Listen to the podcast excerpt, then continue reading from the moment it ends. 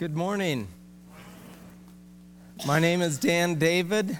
You have supported me and my wife Paula now for about 10 years. Thank you so much. I want to thank uh, Pastor Don and the global team for putting on this weekend. I'm here. Uh, my wife is not here. She's in the Middle East. She was actually at our Middle East Regional Conference serving children of our workers overseas, and your own Rick and Patsy Turner were there with her.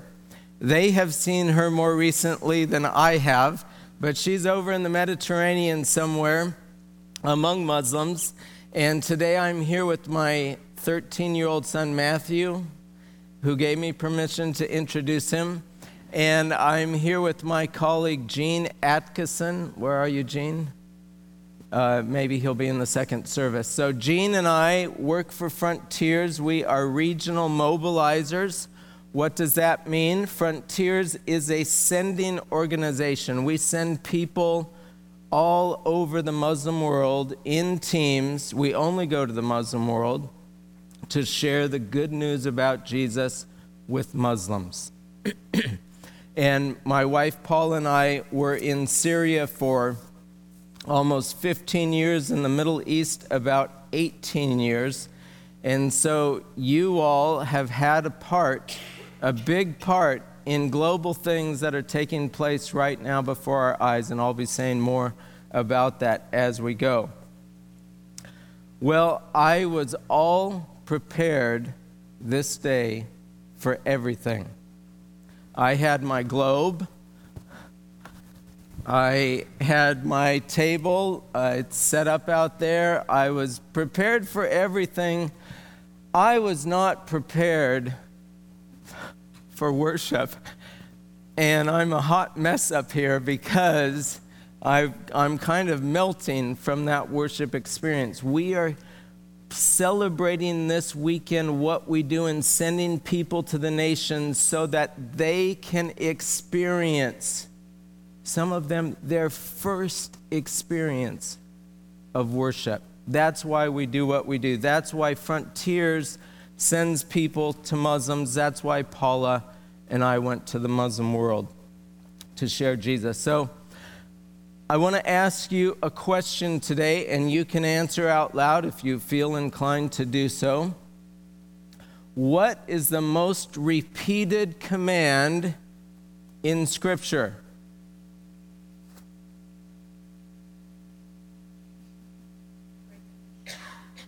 I, I wish. No, it, uh, it is do not fear. Do not be afraid. Do you all know Isaiah 41:10? It says, "Do not fear, for I am with you. Do not anxiously look about you, for I am your God. I will strengthen you. I will help you. Surely I will uphold you with my righteous right hand." Jesus said, don't fear those who can kill the body but cannot kill the soul, but rather fear him who can kill both soul and body in hell. That's what Jesus said. When you look out on the world and you see a lot of terror, you see ISIS, you see a horrible presidential election cycle, Jesus' words and the words of this book are do not fear. And as we came in this morning, the, the worship band and the choir were singing, this is what they sang. They sang, He's roaring with power, He's fighting our battles. Who can stop the Lord Almighty? Why are we afraid? Why are we afraid? We have the King of Kings who holds our hand, we have nothing to fear. That's what the Bible says is we are not to be afraid. So, don't be afraid. That's my introduction. Are you ready for more? I want to share with you my life story. And I hope that as I share my life story, you will understand that I am a normal, average person. In fact, I'm thinking about writing a book, How to Excel at Being Average. What do you think? Anyway, I grew up, I'm the, the I'm a pastor's son, don't hold it against me. Somehow I became a believer anyway. And that happened when I was about eight years old. I walked the aisle. Do you know what that means? Do you know what an altar call is? At the end of the service, they would have you walk down the aisle and you would be making a public profession that you were going to follow Jesus and become his disciple. Well, I did that when I was eight years old. It got me so much attention, I did it for the next three weeks straight. I didn't really understand what I was doing. To be honest, I don't remember anyone praying with me. I remember my dad was very happy and I got baptized. I did understand that. I had to go to pastor's class. And then uh, some of you are old enough to remember the Jesus movement. About 1970, I was 11 years old, and the Holy Spirit blew through my little Baptist church. And I again walked the aisle. I was crying at 11 years old, and I made a commitment to give 100% of my life to Jesus. And I was a different sixth grader the next day. I felt joy in my heart, I, I had peace. I was a different person. And my testimony today to you is if you are here without Jesus, He loves you and He can change your life and fill you with purpose and meaning and joy and peace and love. And I invite you to Him this morning. And if you don't know Jesus, a lot of what I'm going to say in the next few minutes, you might not understand because when we follow Jesus, our life takes a different path and direction. So, part of that path and direction for me was being a pastor's son, I had to go to church every Sunday if I wanted to live very long. And about high school, I was figuring out you know, what uh, I don't like this word missionary or cross cultural worker was. To me, it was someone who showed boring slideshows on Sunday night. And I didn't want to grow up, actually, a nerd who showed boring slideshows on Sunday night. And I didn't want to grow up to be a nerd. Thank goodness it's not Sunday night and I don't have slides today. so, I thought I'd do something different with my life. Well, then I went off to a Christian college, and while I was there, they had these cross cultural workers come through who were not nerds. They weren't boring speakers, and they challenged me. And I began to learn things like you have countries that are still so unreached, like Libya is a very unreached country. It's in our news almost every day the last few years and other places where there are unreached and unengaged people groups. An unengaged people group means that no one is there to tell them about Jesus. They can't have a worship experience. And so as I began to hear this, I couldn't believe it after 2,000 years. How could that be?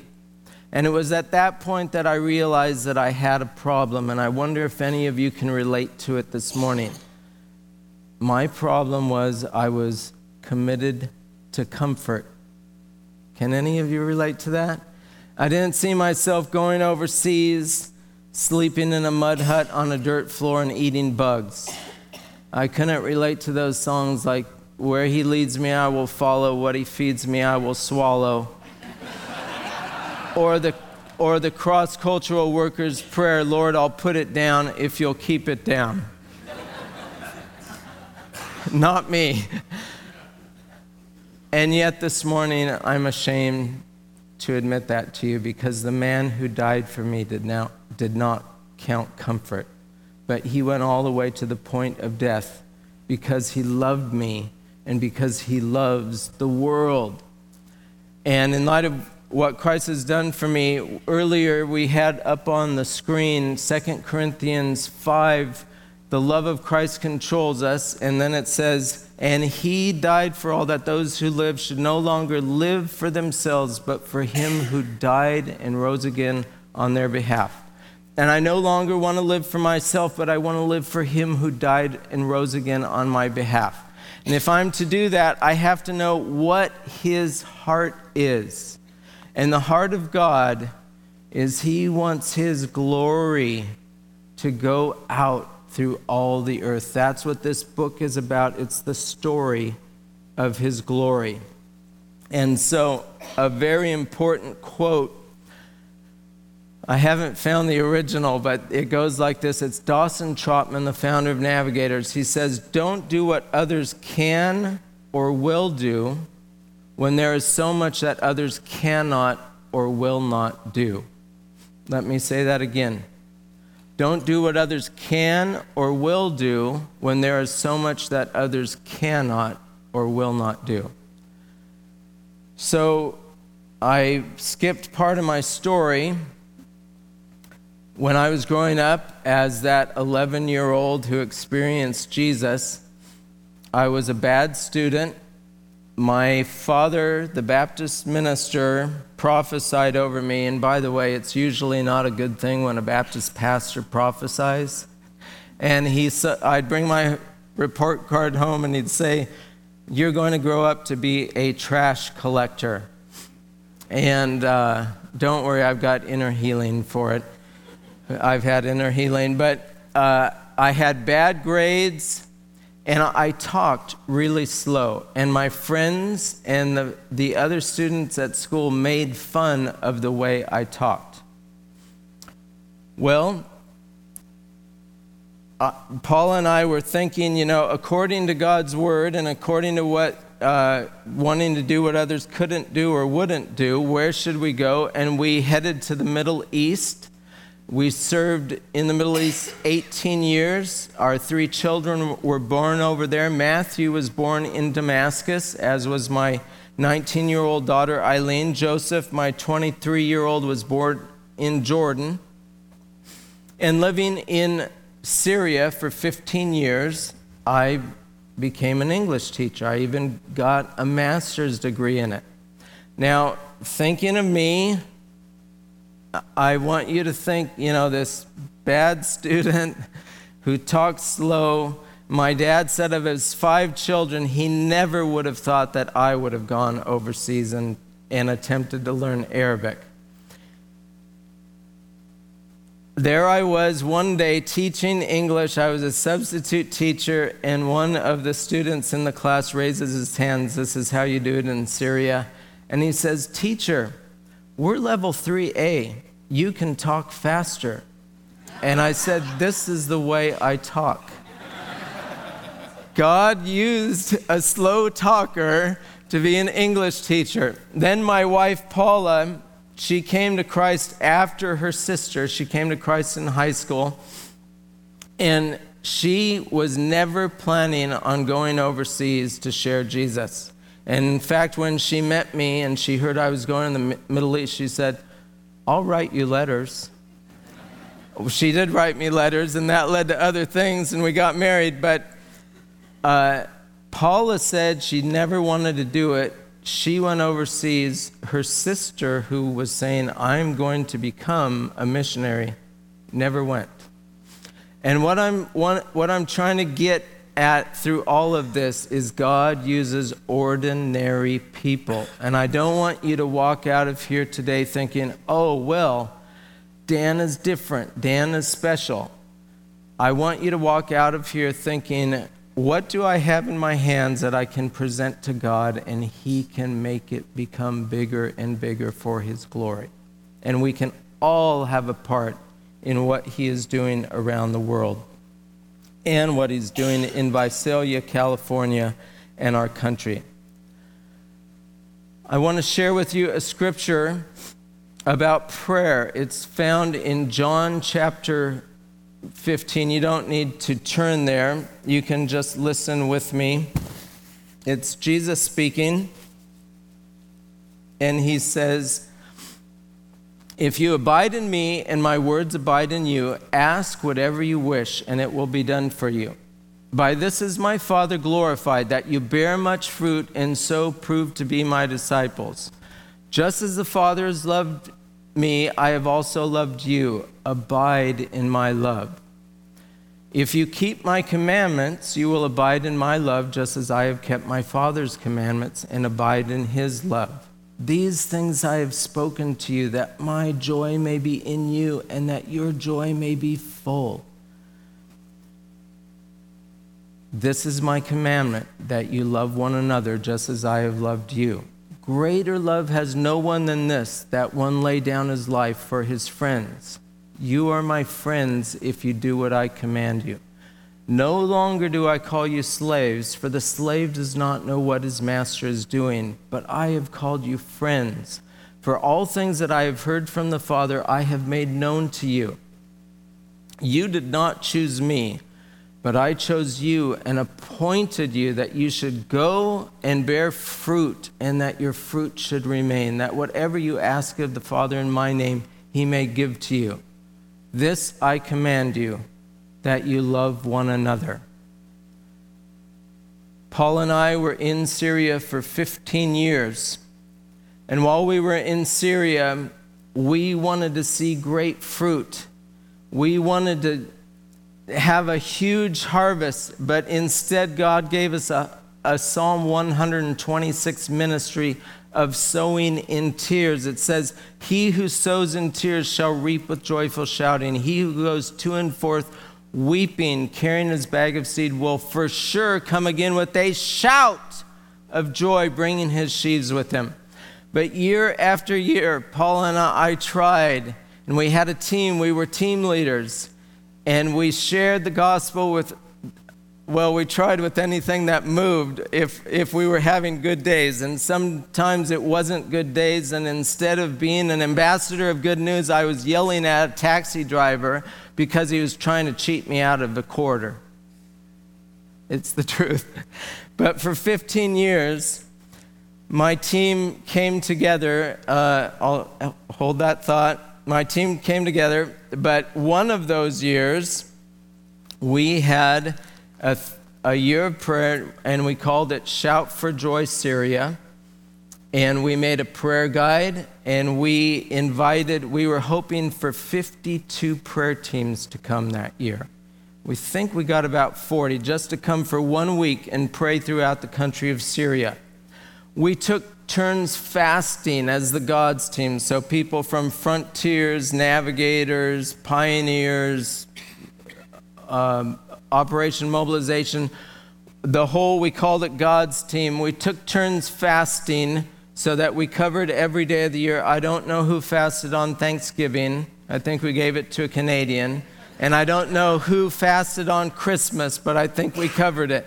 And we prayed that year. And we, we had no idea while, while we were producing this, and, and we wrote on the first day for the prayer request, it says, Pray that God will use gospel media materials available in local bookstores, book fairs, and cinemas to introduce Syrian peoples to Jesus. Pray for cinemas that there would be opportunities to introduce people to Jesus. We had no idea when we were writing this in 2003 that a man named Mel Gibson was putting the finishing touches on a movie called The Passion of the Christ and that it would show in downtown Damascus to pack theaters for a month. What I love about this is God was answering our prayers before we prayed them, as we prayed them, and He is answering those prayers into the future. God answers prayer. Do you believe that? God answers prayer. But for 15 years, we prayed every week. We had communion as a team, and we put aside a piece of bread and a cup, and we prayed for one Syrian family to come to Jesus.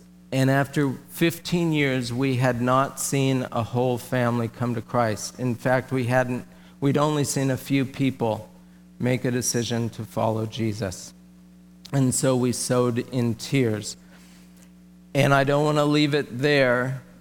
Harvest is coming. I'll finish that story in a little bit. But you, we live in a different world. When Paul and I were getting ready to go out in the late 80s, the early 90s, most Americans didn't know what a Muslim was, it was a new thing. We went out, and there were some big events that happened right before Paula and I went out as a married couple. There was the 1991 Gulf War.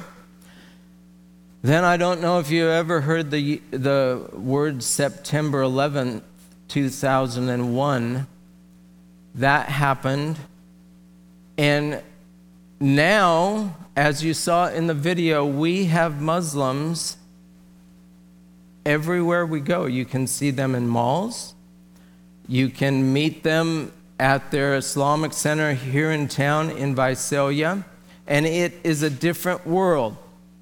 And as you saw the video, you might have been uncomfortable. And I was going to give you the answer.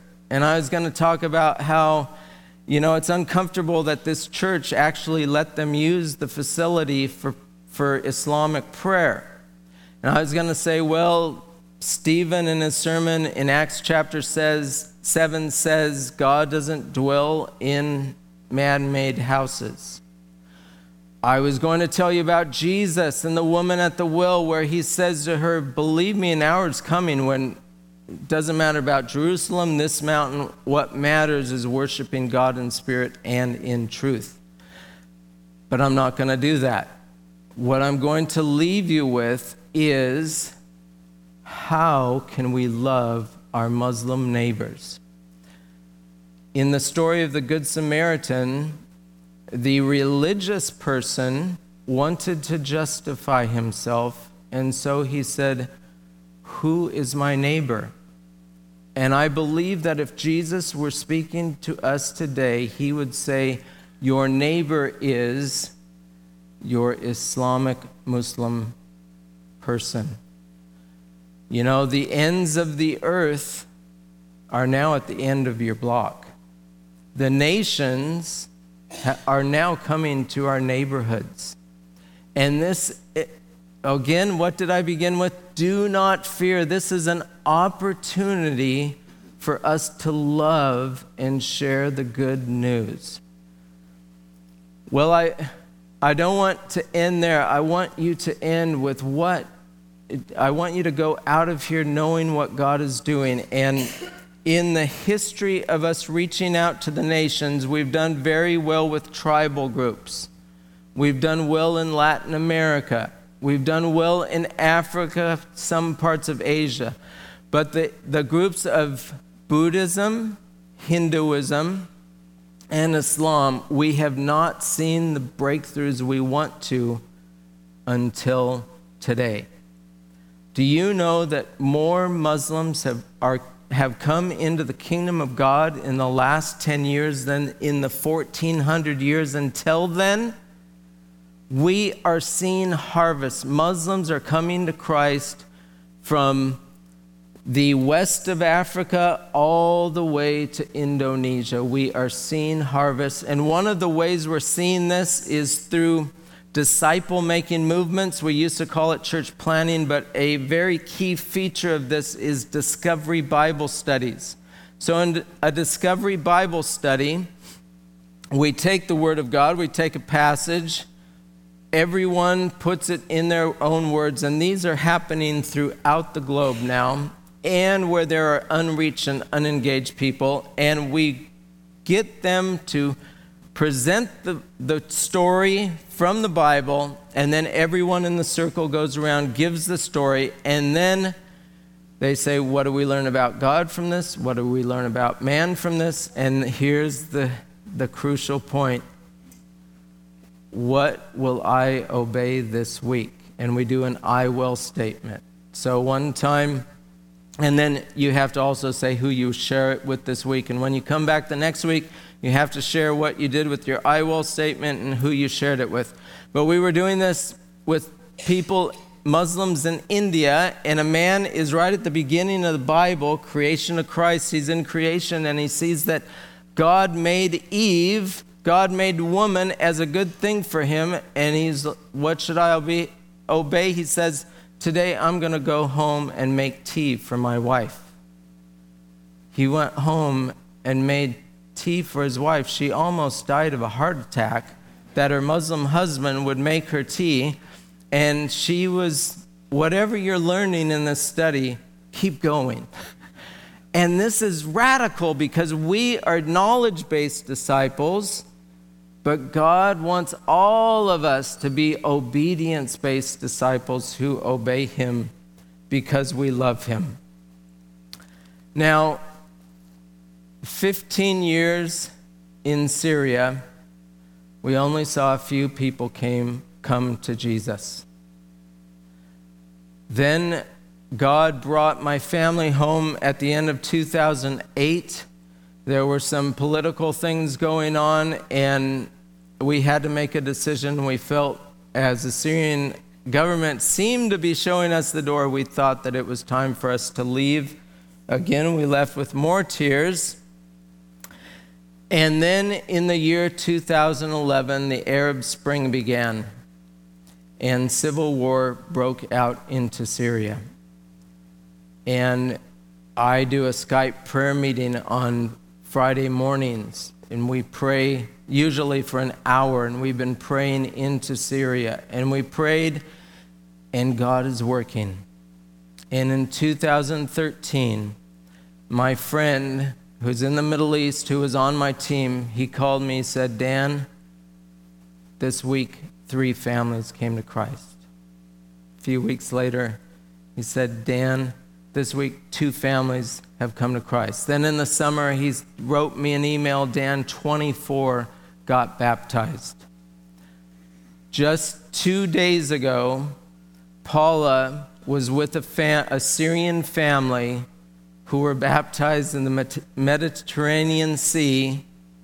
They are following Jesus. Paula got to have a visit with them, and we are seeing again, more Syrians are coming into the kingdom of God than ever before. Now, we prayed, but we did not ask for the horror. We did not ask for the destruction. That's not what we want. But God is moving and God is working.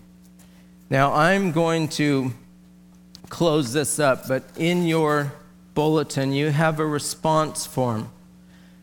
And I was just saying, we want obedience based disciples. And I don't want you to go away thinking that was a nice talk, but I would like you to go away and make an application of what you will do. And you know, God leads different people in different ways. One of the applications you could make today is to go out to the tents and the tables and talk to people. And you might think, well, I don't really want anything from those people. Maybe you could pray for them or encourage them, and you might be surprised that they might have something for you. God might have something for you. So please do that. And you are going to be welcomed into eternal homes. What do I mean by that? In Luke chapter 16, verse 9, Jesus says, Make friends with ungodly or unrighteous wealth, that when it fails, they may receive you into eternal dwellings.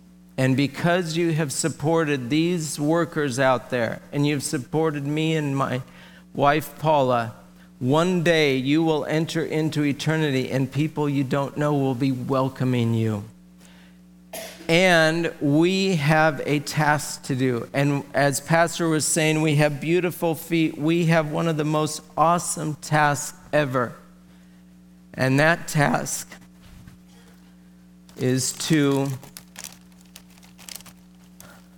bring the feast that Jesus has made for us of his broken body bring it to the nations, bring it to our Muslim friends here in Visalia. Our task is to bring this feast that He has bought with His blood and to fill many, many cups with many, many families coming to join us in the feast. of the Lamb that was slain, who is risen from the dead, will you bring this feast to Visalia and the nations? Let's pray. Father, we thank you that we're just average, normal people that you can use. And Lord, we ask you today, use us. Use us in Visalia. Use us to the ends of the earth. Glorify your name in all the earth. We love you. We pray this in Jesus' name. Amen.